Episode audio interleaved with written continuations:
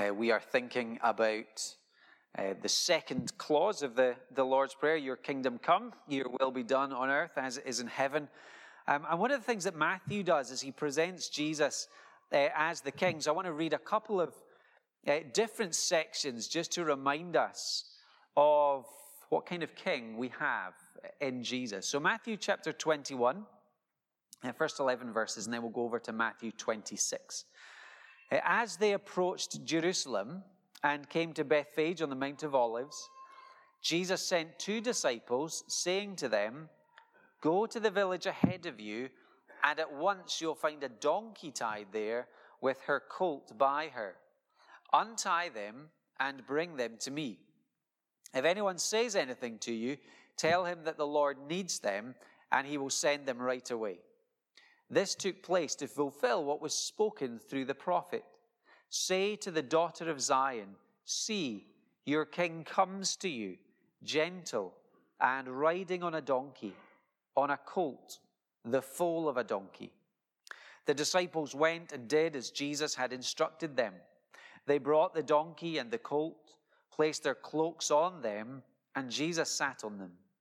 A very large crowd spread their cloaks on the road while others cut branches from the trees and spread them on the road. The crowds that went ahead of him and those that followed shouted, Hosanna to the Son of David! Blessed is he who comes in the name of the Lord! Hosanna in the highest! When Jesus entered Jerusalem, the whole city was stirred and asked, Who is this? The crowds answered, This is Jesus, the prophet from Nazareth in Galilee. And then just a few short days later, uh, on in Matthew chapter 26, uh, again, shortly after Jesus institutes the Lord's Supper, and we're going to uh, read that later. Uh, after Jesus predicts Peter's denial as he anticipates uh, his uh, impending death on the cross, let's turn to Matthew 26 and verse 36. Then Jesus went with his disciples to a place called Gethsemane, and he said to them, Sit here while I go over there and pray. He took Peter and the two sons of Zebedee along with him, and he began to be sorrowful and troubled. Then he said to them, My soul is overwhelmed with sorrow to the point of death. Stay here and keep watch with me. Going a little farther, he fell with his face to the ground and prayed, My Father, if it is possible, may this cup be taken from me. Yet not as I will, but as you will. Then he returned to his disciples and found them sleeping. Could you men not keep watch with me for one hour? He asked Peter. Watch and pray so that you will not fall into temptation. The spirit is willing, but the body is weak. He went away a second time and prayed, My Father, if it is not possible for this cup to be taken away unless I drink it, may your will be done. When he came back, he again found them sleeping because their eyes were heavy. So he left them and went away once more and prayed the third time, saying the same thing. Then he returned to the disciples and said to them, Are you still sleeping and resting? Look, the hour is near, and the Son of Man is betrayed into the hands of sinners. Rise, let us go. Here comes my betrayer. Amen. This is the word of God. Uh, thinking about prayer and the battle uh, for hearts and minds. Let's read the whole of the Lord's Prayer again. This then is how you should pray. Our Father in heaven, hallowed be your name.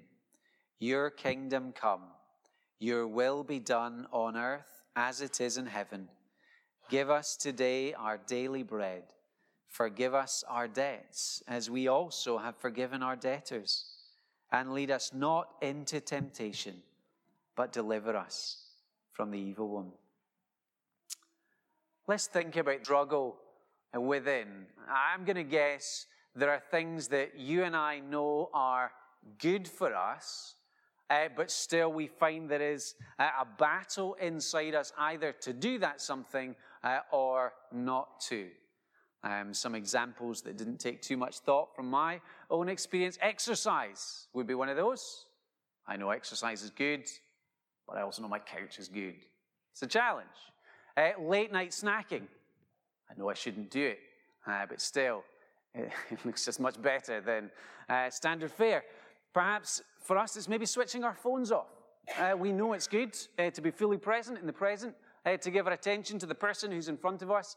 It's really hard to do, and we can find ourselves distracted. More significantly, we know that it's important to sacrifice time and energy for the sake of others, yet there is that, that pull that says, but I need time for myself.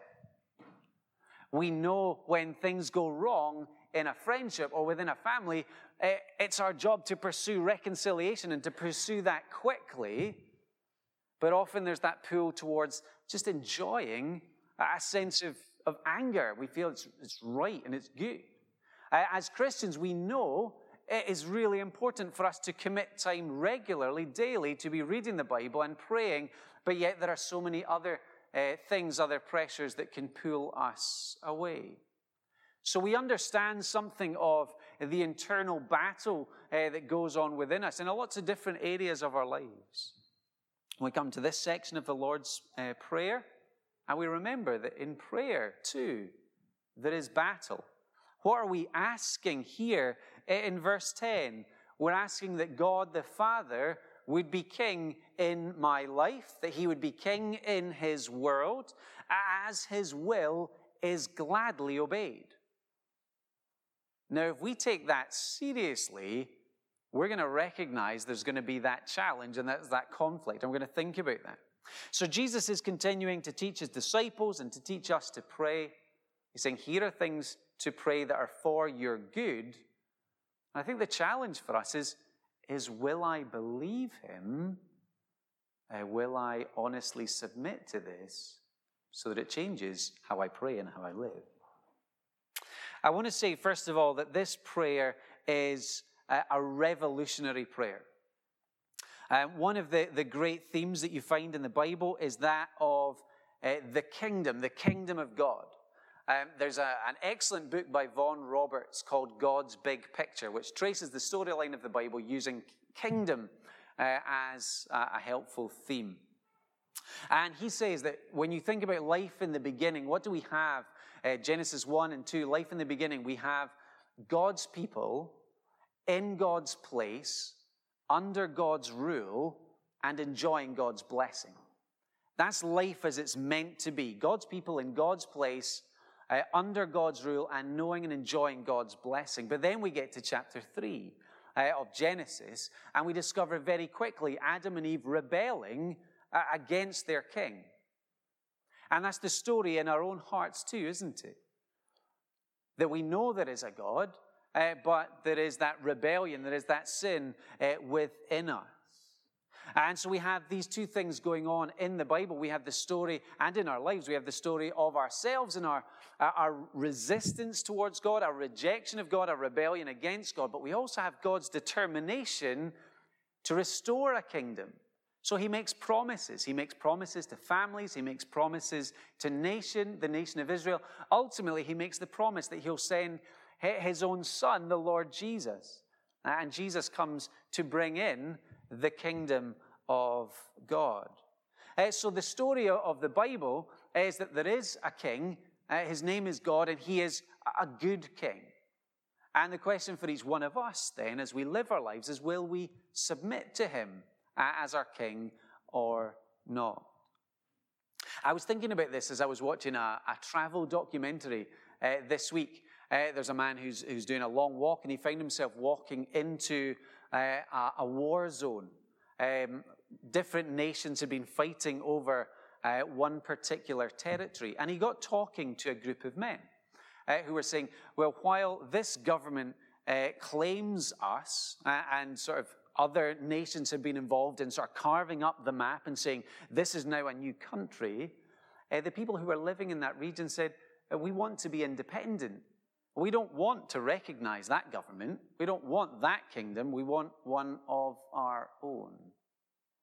And in some ways, that speaks to the story in our hearts and how we respond to God. We struggle sometimes to receive His good and loving rule. Uh, we're in the Gospel of Matthew, uh, and in the Gospel of Matthew, we are reminded in lots of different ways that Jesus has come as God's promised King. So perhaps if we go back to the Christmas story, we'll remember the wise men, the Magi. Uh, they come asking the question, Where is the one who is born King of the Jews? Uh, they've been told um, the King has come. When Jesus begins to preach, he preaches, Repent, for the kingdom of heaven is near. Of course, the kingdom is near because the King has come. Uh, Jesus says in the gospel uh, that his powerful miracles are a demonstration of the power of the kingdom of God. Uh, when he heals the sick, when he raises the dead, it's a little glimpse for us into the coming perfect kingdom of Jesus. We saw something in our readings of what our king is like. We saw him riding on a donkey, humble, gentle king. We saw him praying as he anticipated the cross. And we see at the cross a king who uses his power in order to love and forgive and to save. Jesus is a very different kind of a king. Jesus is a good king.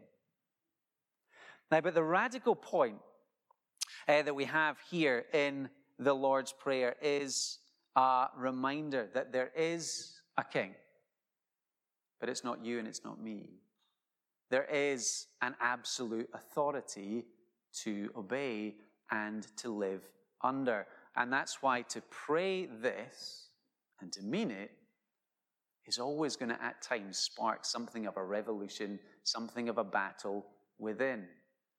It forces us to think who really does sit on the throne of my heart, your heart, whose will matters most who sets the direction, who sets the agenda for our life, day to day, year to year. Naturally, our inclination, me, myself, and I, come first. Uh, we had some friends round uh, for dinner, and we, we saw this. Um, one way to recognize that, that tendency towards sort of self interest Try coming between a baby and their food. And you will very quickly discover how loud that child will scream. Uh, we are naturally inclined towards self interest. We want what we want. We want to be in charge. And then culturally, that's the message that we keep hearing that no one other than me gets to say how I live. Self fulfillment, happiness, freedom, that's the goal of life, to choose our own path. The culture would say actually you have a duty uh, to love yourself, to be true to yourself, regardless, it seems, of the cost to those around you. Sometimes that message, love yourself, be true to yourself, just find your own path, it can sound really attractive. But when it starts to work itself into all of our life, it can make us selfish. It can cause us to lack commitment to others. I, am in it for when it suits me. But if the going gets tough, then I'll just pull out. It can be exhausting to pursue this moving target of personal happiness and enjoyment. We compare that ethic, compare that voice with the ethic of King Jesus. How did King Jesus live and how did he teach others to live? He said, actually, you find true freedom in living for others, in loving God uh, and loving your neighbor. He called his followers to sacrifice themselves for the sake of others. And of course, that's what Jesus did. Jesus said, Take up your cross and follow me. And Jesus, of course, took his own cross so that we might enter the kingdom, that we might have that barrier between us and God, our sin, removed, so that we might belong to him. Jesus said you'll find your true joy actually in obeying God's will, because that's how we were made. And that's how life works best to live within the limits that God sets. There's freedom rather than uh, the confusion of, of anything goes and you don't know what you should do, there are limits that God sets for our good. And Jesus says there's joy in obeying God's will. And so, this prayer, as we pray and as we mean it, is, is asking us to trust and obey even as the angels do. So, again, as we see the demands of this, we ask ourselves the question how can I pray this prayer and mean it? Why uh, should I pray this prayer? Because it seems demanding and costly rather than just live however I want to keep myself as King and Lord. Um, I was uh, reminded of uh, one of the things that happened in the Vietnam War. The American uh, government entered into what it called the Battle for Hearts and Minds.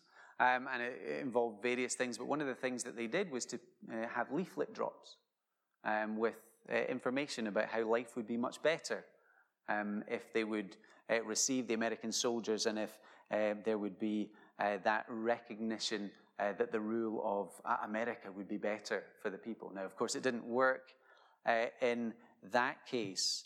But we can only pray this prayer when we see, when we truly see God's rule is better. When what God says is best for us. That the coming of Jesus is this a message from above. A message that says, My rule is good because I am good. So we need to come to that point where we see that God's rule is better rather than us just setting our own path, our own agenda, deciding to be king. How does that happen? We need to let moments like Gethsemane, the Garden of Gethsemane, really hit our heart and our mind to think, here is King Jesus. He's facing the cross. Not for anything that he has done, but willingly going to die for sin that we have done. And there we find Jesus saying, Not my will, but yours, Father, be done. Jesus was concerned above all for the kingdom of God and the will of God. This is our good and gracious King. When we know Him, when we love Him, when we see His goodness, that's when we'll be able to pray this prayer as we mean it and mean it. This is as we see God as our loving Father in heaven, the one who made us, the one whose will is for our best, the one who promises a better kingdom, as we see more of our God. Uh, that's how we can pray this revolutionary prayer. But also, when we think about this prayer, we recognize that it's a demanding prayer to pray, Your kingdom come, Your will be done on earth as it is in heaven. It's demanding because of those competing uh, forces and voices, uh, the voices of culture, our pride, our selfishness. It's hard to pray this and mean it. It can be hard to accept that it's fundamentally right to pray this at all times and for all people to recognize that for everybody, whoever they are, the best thing for them is to live under the rule of God, Father, Son, and Spirit. And it's really hard for us, it's demanding for us because we find ourselves living in a time when we're more individualistic than we ever have been. Uh, when we have all these individual freedoms, when we tend to be much more independent, whether that's thinking about travel opportunities, whether it's uh, mobility at work, uh, whether it's just the separation of, of family because of that. We've got more choice. And at the same time, a sense of belonging community seems to be on the, the wane. There's less of it than it was. So for many people, they hear God is king, and that seems really strange to those people. I am to honor God and be accountable to Him. That's shocking to many when we're raised on a diet of personal freedom, personal choice, with a minimal responsibility. At a personal level, praying this is saying, I want to live in each moment to show my loyalty to God, my King, to live by His will as I find it in the Bible. That's profoundly demanding, isn't it? A helpful question I came across this week by way of self assessment uh, there's an Australian pastor called Peter Adam. Uh, he asked this question. He said, How long is it since you have changed the way you live because of something you read in the Bible? That's actually a great test of the rule of God in our lives. All of us, if we're Christians, we're works in progress. How long is it since you've changed the way you live because of something you read in the Bible? Every time that we read, are we willing to submit when we find that this word challenges us, confronts our behavior, uh, our thought life, our lack of forgiveness, whatever it might be, are we willing to change? To say, God, you must be king, therefore I need to change to conform to your will. Will we let God challenge what Jerry Bridges calls our respectable sins? Our, our greed, or our anger, or our jealousy, or our gossip. Practically, to pray this prayer demands of us a commitment to humility. Augustine on this says it stops us trying to play God. One of the things perhaps that we teach our children is to remind them they're not the center of the universe. Perhaps to say to them, it's not your party. This is not your moment. And, and for us, Jesus is teaching us this is not our kingdom.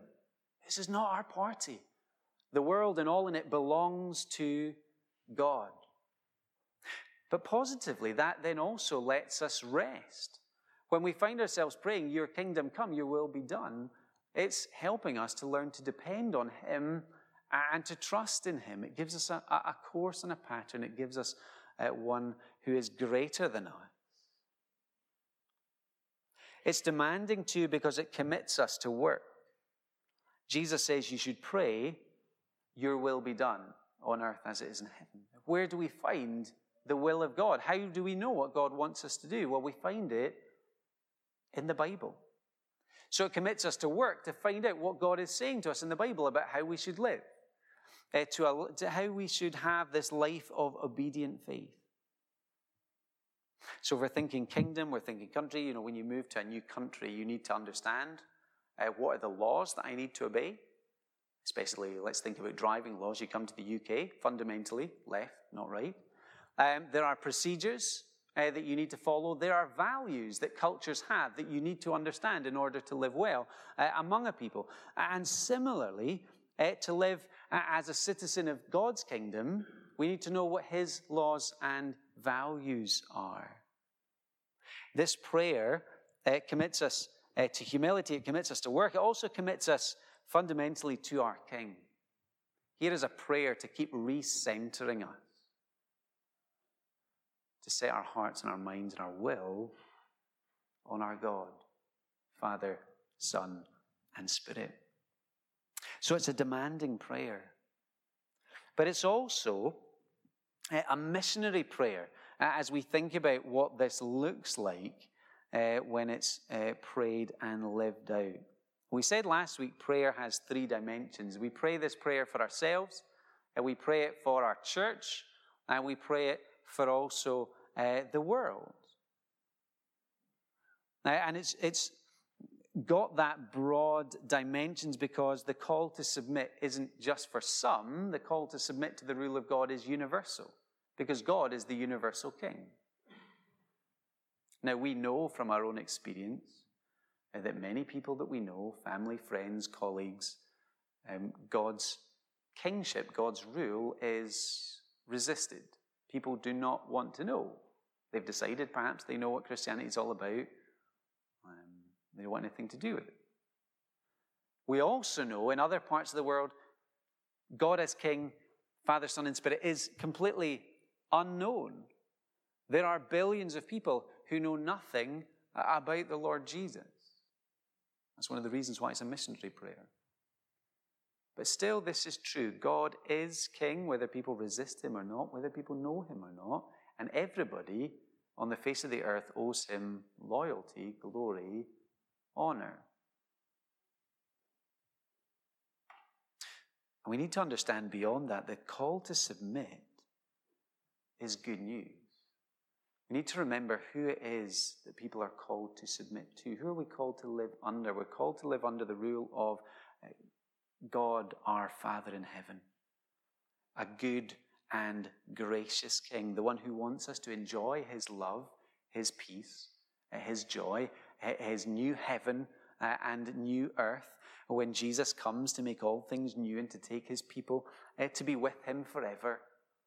This is the King who, in grace, sent Jesus to show us what he's like, and also sent us Jesus to be our Savior, uh, to love us.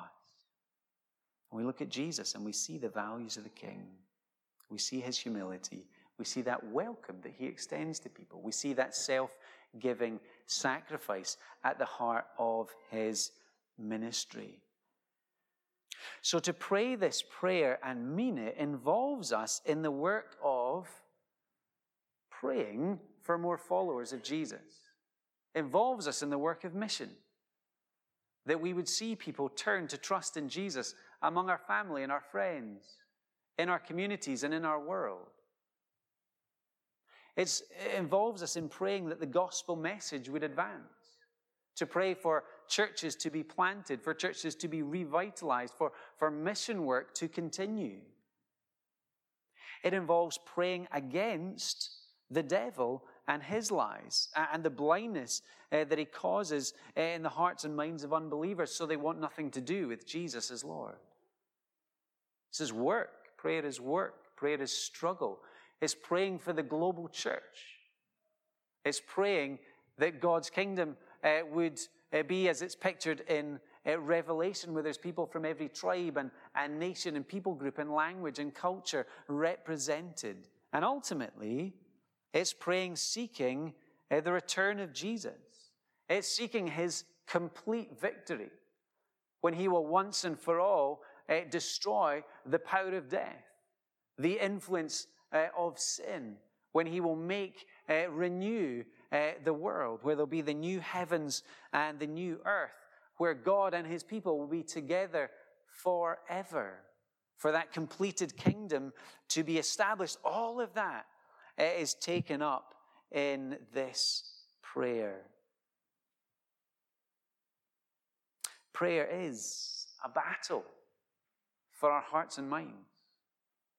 Even as we consider praying, it's a, it's a battle for the hearts and minds uh, of the world. I wonder how will you respond to Jesus' teaching today? In just a few moments, um, the people of God will share uh, the Lord's Supper. Let's let the Lord's Supper help us. Here we have the symbols of sacrifice. We have wine representing Jesus' blood, and we have bread representing Jesus' body, the symbols of sacrifice. Let's remember Jesus brings in the kingdom by laying down his life so that you and I might live. That Jesus is rejected, Jesus goes under the judgment of God for our sins so that we might be welcomed. That Jesus dies in weakness so that we can experience God's power in our lives? Have we seen his love? Have we experienced his goodness so that we want him as king? Maybe today is the day to repent and believe and to have him as your Lord and your King. For those of us who are Christians, will we pray this and pray this daily? Pray this humbly for ourselves and for others believing and trusting that the rule of God, the will of God, is good, is best? Will we submit to Him? Even when that means that He challenges us, even when it means making demands on us, that we would be willing to pray, Your kingdom come, Your will be done on earth as it is in heaven.